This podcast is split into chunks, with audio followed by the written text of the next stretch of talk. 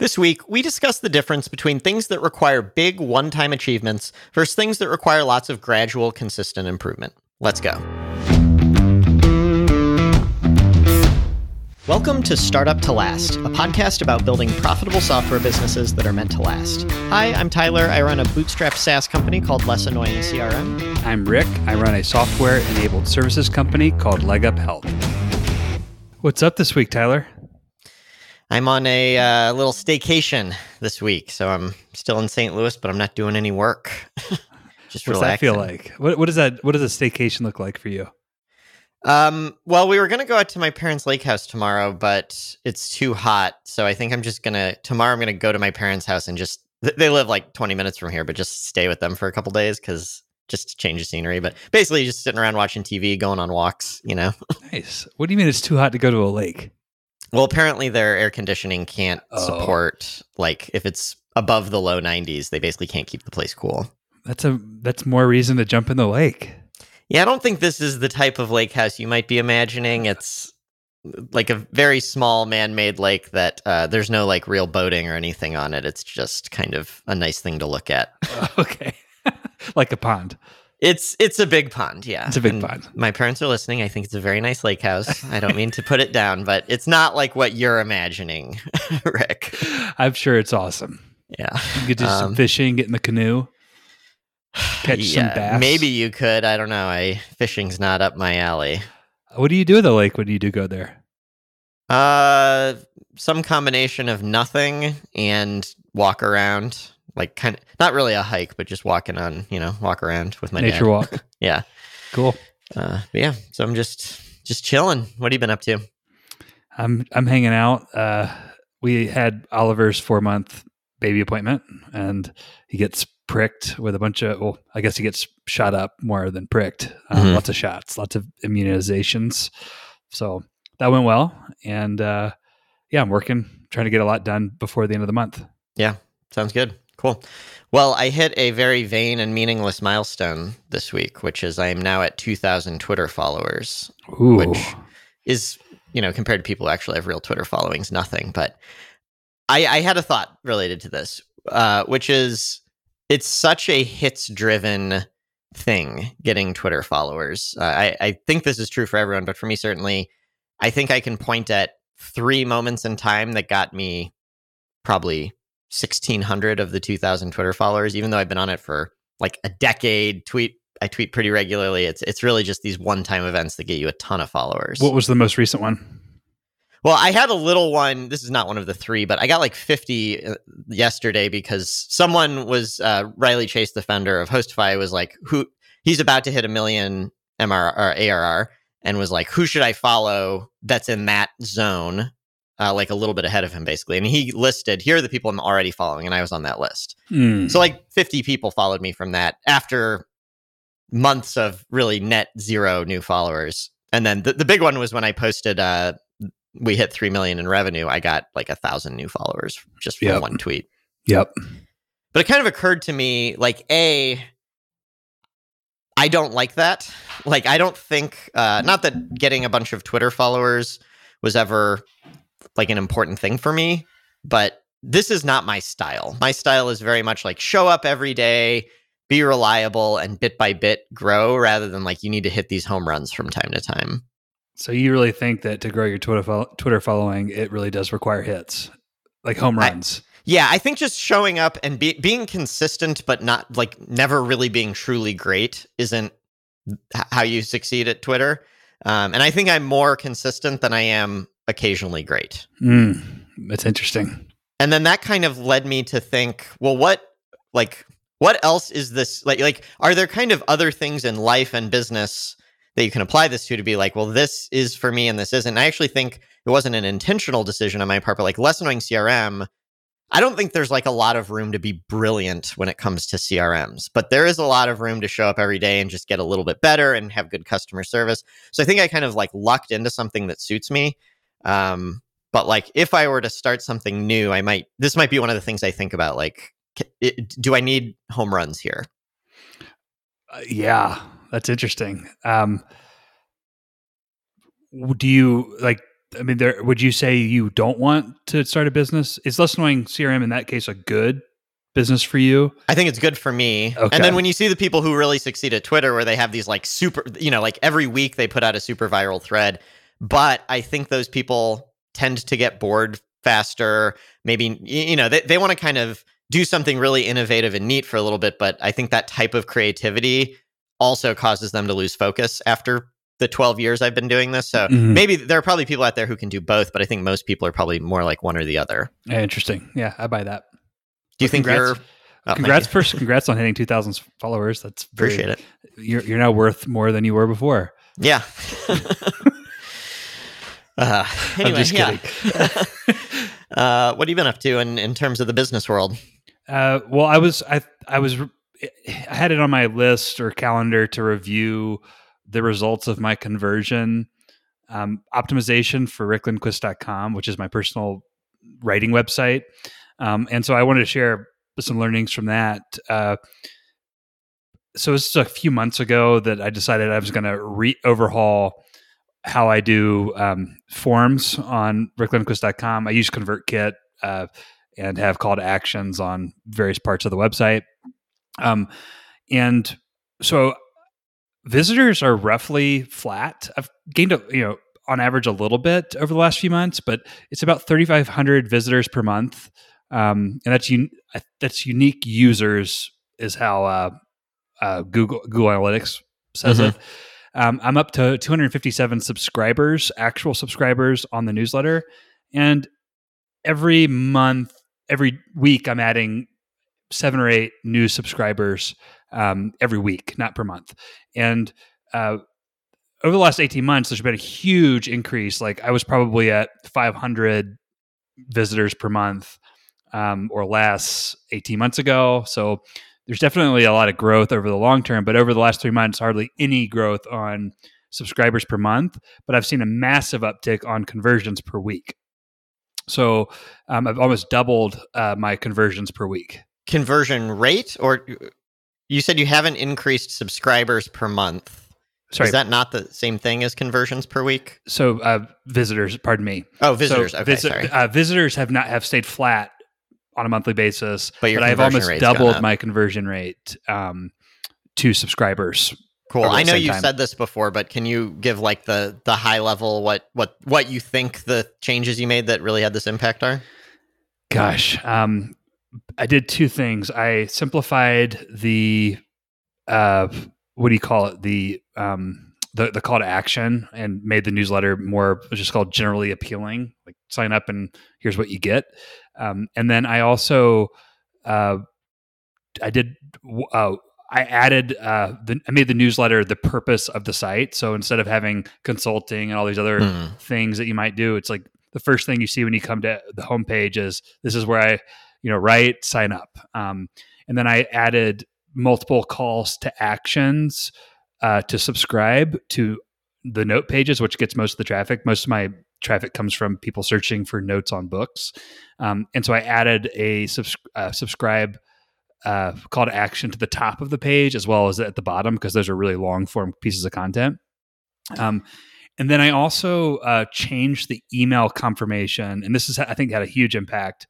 One thing that was happening was a lot of people would sign up but not confirm their email and not and therefore not get added to the actual list, not be counted Mhm. as a subscriber.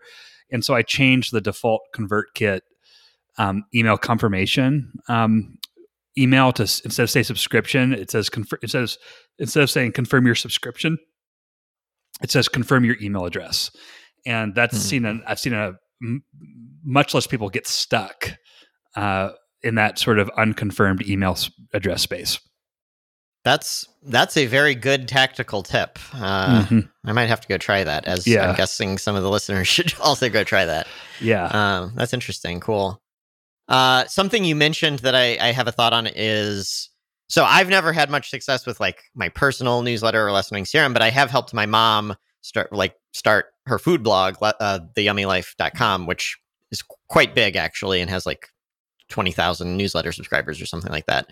Um, one of the things that you just mentioned you did, but that I want to call out because we, we did on the Yummy Life is um, I think a lot of people think about the user experience on a content site as going like first I'm on the homepage and then I click to an article.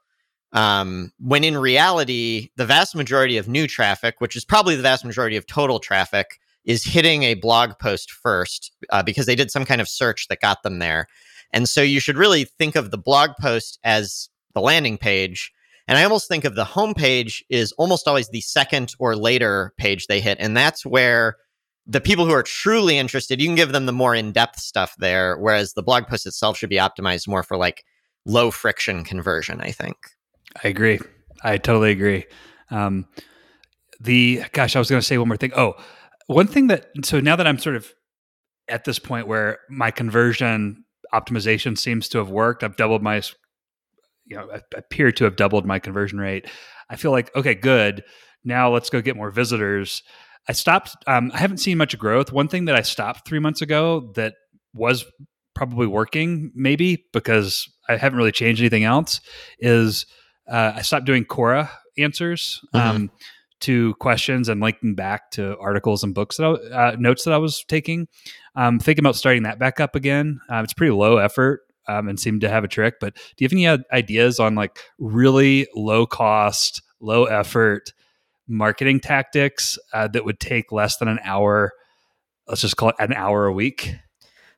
What is a uh, like a visitor or a subscriber worth to you? Do you think? well, I don't have a value right now, yeah. so I would say nothing. Because like for certain things, I think paid ads can mm-hmm. like not like Google AdWords wouldn't work; those are too expensive. But my impression is there are a lot of less targeted, less qualified ad networks where you can get a click for like ten cents or something like that. But that's probably still not going to be worth it for you. Yeah, it's interesting to to think about that though. If you think about people who are searching for notes on books, especially if I've got a really uh, popular note book book notes that mm-hmm. I get a mm-hmm. lot of conversions from. Like for example, one I get a lot of subscribers from, and people, uh, some people who sign up, I send them an email that say says, "Hey, like, why did you do it? You know, tell me a little bit about you." The the people who reply to that are usually the people who have read uh, either um, the Infinite Game Notes uh, which is a, re- a, book by Simon Sinek or Sinek, Sinek, or I'm not sure how you say it. Yeah, I don't um, know. Or the Charlie Munger, uh, psycho- uh, the psychology of uh, psychological tendencies um, of human misjudgment. Um, those two seem to get a lot of subscribers who are super engaged. So I could like pay for ads on a very long tail key terms related to that and yeah. just drive people to that site. I mean, I one of the content strategies that works for some people is like I think the reason some con- uh, ads pointing at content, the reason it works is the content is something that is not otherwise a high demand ad because like there's nothing to sell anyone. I kind of wonder if so book notes, I'm guessing no one's making a lot of money selling those, but people are selling the book itself. I wonder if you'll be if you're competing with book sell- sales, probably the ads are too expensive, but maybe they're not advertising on like if notes is in the keyword. I'm not sure. Yeah, I, am this is interesting. So yeah, if I if I guess what I'm taking away from this is less specific is the tactic, but more it's like okay, people are the the, the reason people are signing up are notes. Where are more people? Where can I go find and be positioned better for people to find my notes? And one one thing I can do is I can try to get ranked higher for searches on Google. But I also there's probably some platforms in which I'm not my notes are not being discovered, which is probably why Quora was so successful. Um, so I'm, I'm, yeah, although I think Quora is different because I, okay. I, was going to say there's like two different categories of. I, I realize there's a much bigger world of this than just paid ads, but I'm going to stand just paid ads for a second. There's like someone searches for whatever book notes and you have and you have an ad for that. Another one is just someone's like browsing Facebook or Quora or whatever, and they weren't really thinking, I want notes on this book, but they're the right type of person. And I think those are normally much cheaper ads because they're not as targeted. Um, but maybe you have something that like a random person might be curious about. Oh, interesting. Yeah. Okay. I that wasn't what I was thinking about at all. So Man, that seems really expensive and not not targeted. Well, I don't even mean Quora ads. Even if you're just posting like on Facebook. Quora, I was thinking like Facebook. Well, f- Facebook for sure, and yeah. So with that, like Facebook's magic is it's demographic based. So it's like every 25 year old, you know, whatever, whatever, whatever, uh, might want this thing. But I guess my point is when you wrote on Quora, you're not the people seeing that are not people who are searching for notes for that book. They were searching for something else, and then you kind of in your post are like, by the way, here's this thing that Mhm. appealed to them. Yeah. Which I don't know what my point is, but it, it's different. It's different from like a Google AdWords. One is being sort of in trying to get found relate uh, in a related query, and another is targeting someone who, based on who they are, is, Right. you know, might be interested in something that they haven't thought of. Yeah, and I've never Uh, had success with that second kind. Yeah. I have had success with the first kind, but SEO is one way to do it. Paying for it is very expensive because, ev- like, of course, everyone wants that targeted traffic. The, the, what I'm realizing is I probably just need to keep investing in SEO. Yeah, and that's probably right. I mean, the fact that it's working. it's because working. Yeah, Yeah. And I haven't done anything with it in a while, so there's probably more like low hanging fruit with the SEO stuff. So, I mean, probably even like limited link building. I, I hate it. It's terrible work, but I bet because you haven't really done any of that. I don't think, Mm-mm. right? nope. Do you know where you rank on those two books? I don't actually. Uh, I should probably look into that. Yeah, do some. I think that's right. I need to do keyword research, and I need to decide, figure out like, okay, what, are, where am I, and what are some tactics that might move the needle. Yeah. Why do you want this? I, it's more of a fun thing. I don't, Yeah. this is total. It's just I. I don't know. It's just fun. This Yeah. is definitely a side project hobby. I would put this. My dad liked to work on cars. Um, this is my little new, like thing. That's why it's like I, I get I got an hour a week on this. I get it. I, yeah, it's probably not like actually worth the time for the reason I'm, I'm about to give, but I do something I like about a personal brand is it it lives longer than the individual projects you're working on potentially. So if you know, you you said in the last episode, maybe ten years from now, the health insurance uh, health insurance exchange marketplace thingy doesn't exist anymore. Maybe y- your newsletter still exists. You know, it's a so it's kind of yeah, it's like a hedging your bets sort of. yeah, yeah, totally. Cool. Um, uh, so that's that's that uh, kind of interesting. Um, and then related, uh, I reached the first page of Google for Utah individual health insurance um, for Leg Up Health, Woo! which is an SEO win. So Good job. Uh, Is that the most? Do you think the most important keyword? You like if you could be number one on anything? Uh, no, but I do think it's it suggests that uh, leguphealth.com. I don't the I don't know what the best thing is for us to rank for. I mean, it, it could be that. Like It that could be, seems pretty yeah. good to me. Utah individual health insurance. Yeah, Well, It's maybe a- just it's individual health insurance. would be individual better. insurance. Yeah, but but Utah is all we're servicing right now, so it's it's good. So it it's it, what it tells me is that Google is giving us credit for whatever reason for the content we're putting out, and that it's not going to take nearly as long to build up some domain authority Mhm. in this space as I thought. I guess Yeah. the content is that bad. That's great. You, uh, it's probably just that you're better at it than me, but I'm I'm always very jealous of like you've gotten SEO to work on your personal site at your last business. You're getting it to work now in a way that uh, I feel like I've never quite cracked the code. Yeah, and I don't know why. It, I I don't think I'm doing anything differently. Um, I I, I I, think can't you- figure it out. I think part of it is you are a real domain expert on what you're writing about in a way that like I'm a domain expert on how to build a CRM, but not how to use a CRM. And so I don't think I have a ton of interesting stuff to say about that. Hmm. Maybe. Gosh, I don't know. It's interesting though. I'm just, I, but it felt good, so Yeah, I'm, that's I'm awesome. taking it as a win. What, what job. what's going on in your world? Uh, a little tweak we're making that I thought might be of interest to people. So customer service is a huge thing at Less Annoying CRM. Um, but it's so if a customer wants to talk to us, we want to talk to them, but we want to make our help articles as good as possible for I think the majority of people would rather not talk to us at all.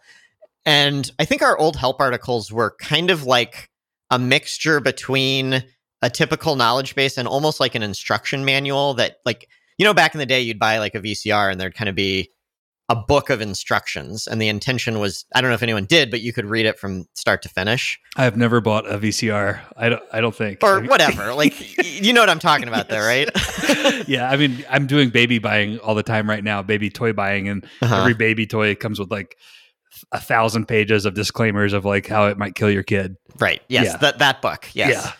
I think we our help site read sort of like that, but I think the reality is there are a few like very vocal people who are like, I will not watch your videos. Send me the text instructions that explain the whole product to me. I think those people are extremely vocal and like a very, very, very small minority of most people.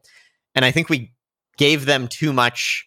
We were we we targeted them too much with our content before. So we're shifting our help articles to be much, much more like you have you're using the CRM you already watched the videos for the basic how it works and you just have a specific question and want to get the answer as quickly as possible and so basically what we're doing is making the articles a lot shorter and a lot more specific so rather than like here's a thousand words or 10,000 words on how pipelines work we'll be like here's how you add statuses to pipelines and then separate article here's how you add custom fields to pipelines and separate like just answering each individual question um, so i think it'll make it easier for our support people to link to these articles and I think it'll be easier to read them. And we're we kind of are making a new uh, style guide for this. So anyone anyone on our team who's writing a help article, the rule is if you remove all paragraph text and only look at head, uh, headlines and bullet lists, do you get the point?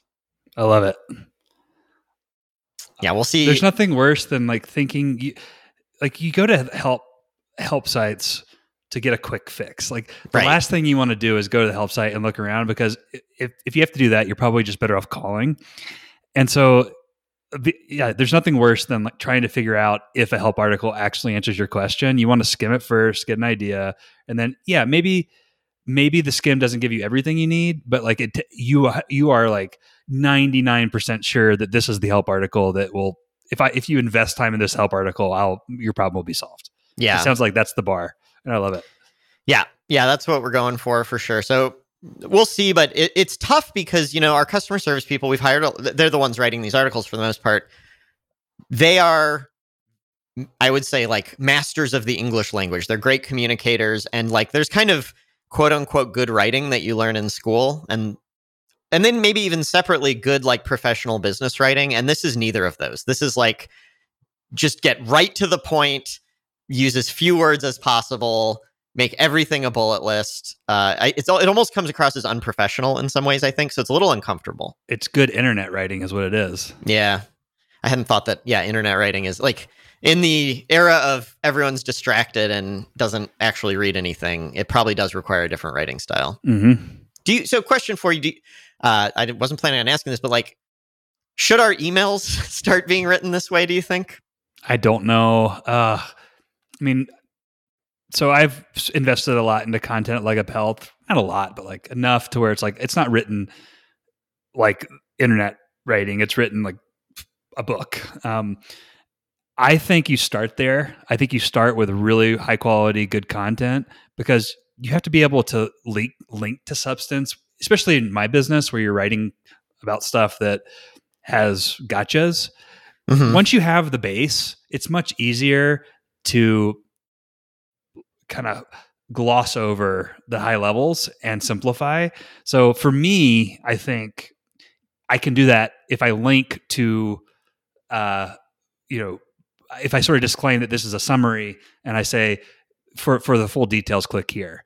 For you, I don't know that you have that liability that I have um, in terms of compliance. Where, yeah, why not just start with the the the high level stuff and then answer questions if you have to. It's not like anyone's going to break anything or get in trouble if they miss a point. Yeah, I think it's more of like a tone and professionalism thing, but kind of so our emails are more of a professional tone than a lot of like like our marketing copy. That's pretty common, I think, especially because if you're emailing with someone who's unhappy, like putting emojis in there is not like probably going to make things better.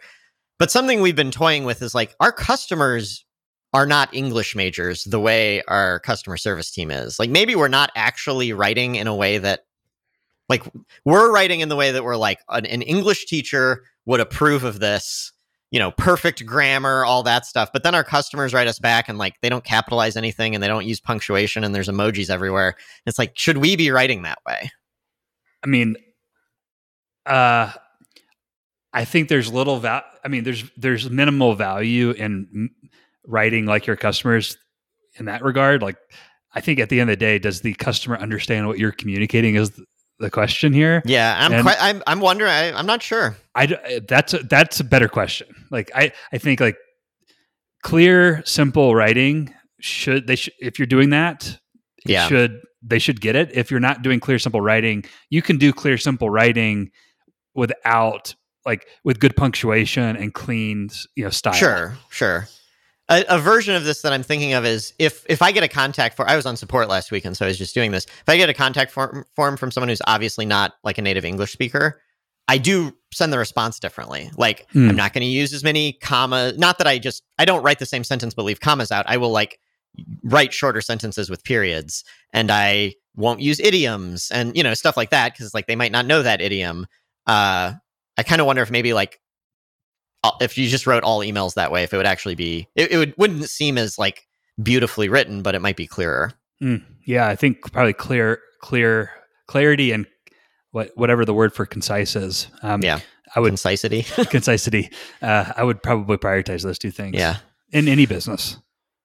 Cool. Um, yeah, yeah. And then we, we can move on. But my final thing I had written here that I forgot to mention is like another thing we're doing is just leaning on short little animated videos a lot heavier. In the past, we always had like, uh, and th- this is back to the help article just to recontextualize. Um, we had a lot of like eight minute YouTube videos people could watch, and we still have those for the big topics. But for a lot of them, like, how do I add a contact to a group? We just have like a little auto playing, looping animated GIF that it's like five seconds. It's like, go there, click this thing, and they don't have to read anything. Those have been, I think, huge. Uh, it, it Mm. takes a little time getting used to making them, but I think that's like a really, really good uh, way to get a point across. I love it. Yep. Back to you.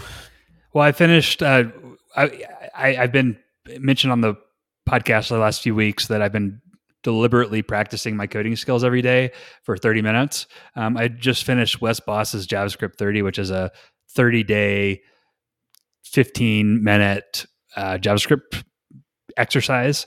Um, so that was good. Uh, by the, I mean, I feel it really helped. Like I, nothing was. I understood how everything worked. There was. I got to the point where there wasn't a whole lot of new things to learn. It's just getting better at solving the problems without having to look things up.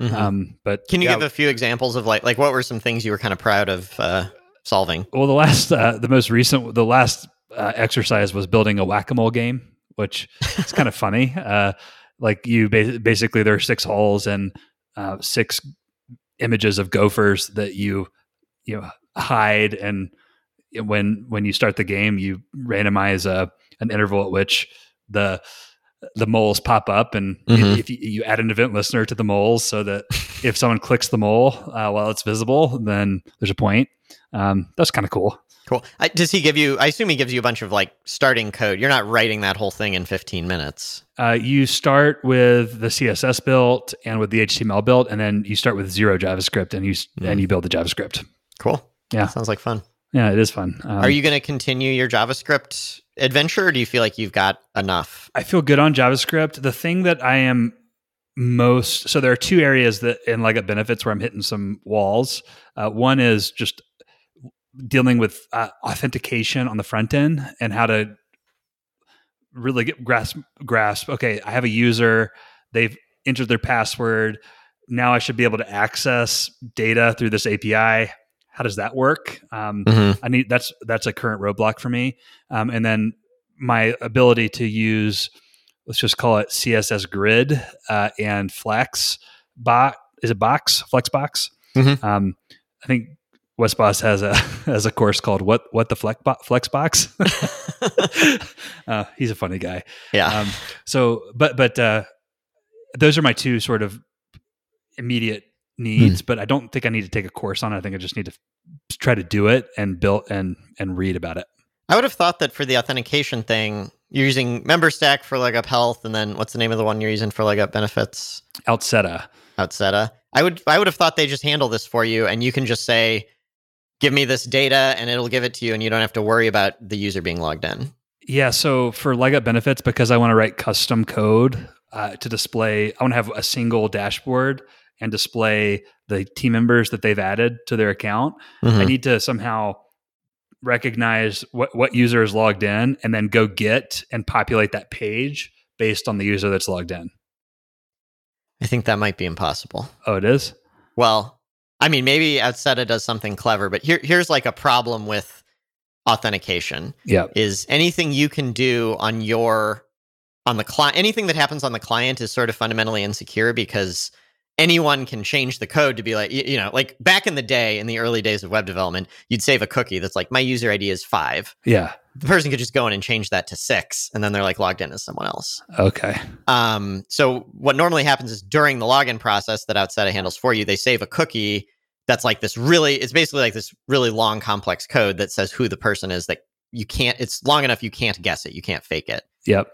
Um, but I wouldn't think you have the ability to tell Outseta as from the client, I should have access to this other stuff. Normally that has to happen on the back end. Okay. Does that so make how does sense? that? Well, how does?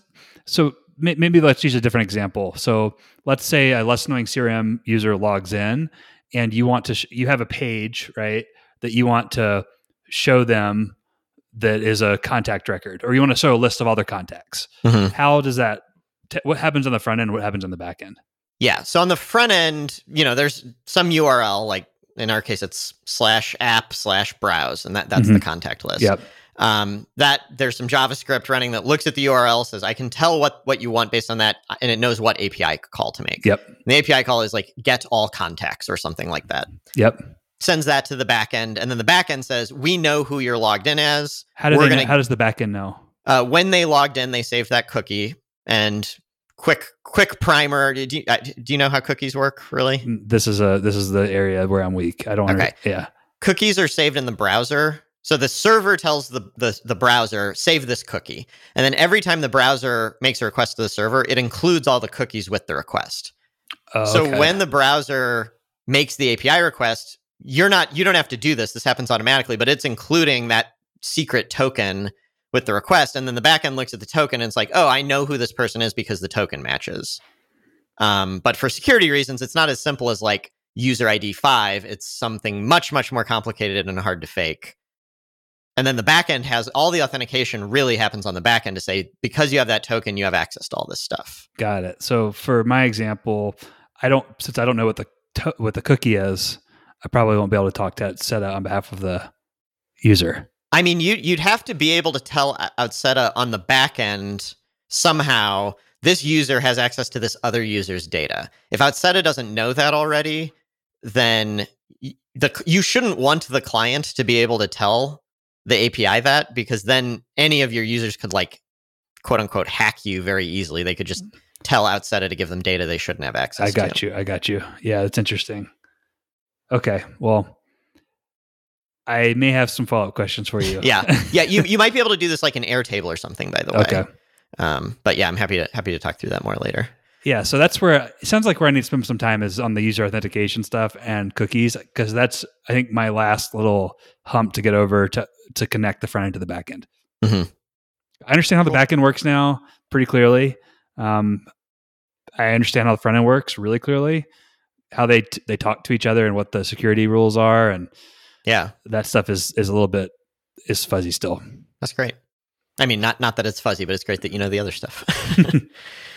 um, all right. My last thing here. Uh, so my brother slash co-founder was in town last week, and as per usual, we spent a lot of time just kind of thinking about the future and, and brainstorming, which for us means product. Like our company, you know, quote unquote strategy really just is like, what features are we going to build? Um, so it was fun, and we we just kind of revisited decisions we made in the past, but like because everything's always evolving, I think you kind of have to re rehab this conversation every so often. So I thought maybe I'd just give an update on the vision we we set out.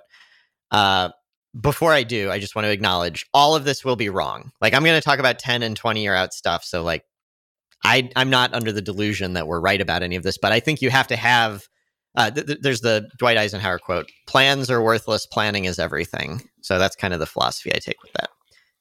Um, so what we started with is like, okay, we've we've we've already had this idea that we've got a three decade plan, and we're through the first decade. And the first decade was basically get a good foundation with a single product, and that's what Less Annoying CRM is. Decade two was going to be kind of by the end of decade two, we want to have a suite of products. So we're not really just a CRM, but we're kind of multiple tools to help a small business operate. Maybe just one app. Not when I say different products, I don't mean like we're selling different things, but we're solving more than just the CRM problem for our customers. And then year three or decade three, hopefully have the like resources to create a new market, like build something that we're not just another CRM and another calendar and yada yada, but like something no one's ever seen before, which is I tried in the past with Sparse, which you thought was a, a fool's errand, but one day I'm going to build it, Rick. a productivity, uh, a novel productivity concept. Yeah, yeah, right. Which might, I mean, I think if you combine existing products in a in a novel way, it's a new thing. Mm-hmm. So that's kind of the hope. Um, so anyway, we, we we basically said we're two years into the second decade. We're we're in 12, 12 years, about to enter thirteen here. So like, what do we have to do now to be where we want to be at the end of that second decade, where we have a suite of products? So that's kind of the question we asked. And we talked through a lot of stuff, but where we landed is we want five, the following five kind of core things to be solved in our app. One is contacts, which we already do very i'd call us at pretty close to 100% on that i mean it can get better but like for the thing we want to be in the future we don't like it's not going to be limited by our contact feature not being good enough two is calendar which i think we're halfway there like we've got a i think we've got a better calendar than virtually any other crm but it's not as good as google calendar or something like that um three is tasks we have a task list that's terrible so we're like i don't know 10% there and then the remaining ones are messaging so internal messaging and email, and then notes. So something kind of like a Dropbox paper or Notion type of thing. Um, so we kind of think if we had those five things working as well as our current CRM is, we'd be in a really, really good spot, you know, seven, eight years from now. And when you say contacts, uh, is that when you, are you using that interchangeably with CRM? Uh, sort of, yes. Okay. But th- the reason I'm saying contacts rather than CRM is some people have even like sometimes customers who are used to Salesforce come to us and they're like, "This is not a CRM. This is an address book." Um, what I would like is in the future for us for people not to think of us as a CRM with other stuff attached, but to think you do these five basic things pretty well, and if I need a more advanced one, I will. So I hope like uh, one way I'll, I'll tell if we achieved this goal is are there people using us who keep their CRM elsewhere? So I think like our quote unquote contacts feature will be good enough to be a CRM for simple small businesses, but it will not be good enough to be a CRM for most 100 person businesses. But it's possible that our calendar and our notes are good enough. So they might use us for those. So that's why I'm saying contacts. Okay.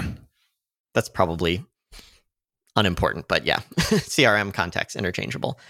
Um, so anyway, we basically decided for now, we, we have a a good chunk of projects we're already working on that we need to finish, but I think we're really going to divert resources to get moving on calendar and tasks as the two things. We've already got to start with both of those, but to try and get those from, you know, 10 or 20% to 100% is if if we can do that in the next few years, that would really put us in a place we'd be happy with. Where does something like appointment scheduling uh, fit into that? Is that a calendar? Yeah, I'm calling that. I, I actually think it, in many ways, doesn't strategically fit into what we want as much, but I think it's it also checks the box of I think it'll be a good marketing win because it's like people share it. But yeah, the idea with uh, calendar, we, we've got a basic calendar. We want to add appointment scheduling and not just Calendly style, but Evite and Doodle style, like any type of appointment you need to schedule, schedule it. And then meeting notes is another really big thing that I think is missing from a lot of calendar apps out there. Um, so and, and like maybe one day building in video chat and stuff like that. But basically, like you can have your meetings in Less Annoying CRM. That's where we want to get. Cool.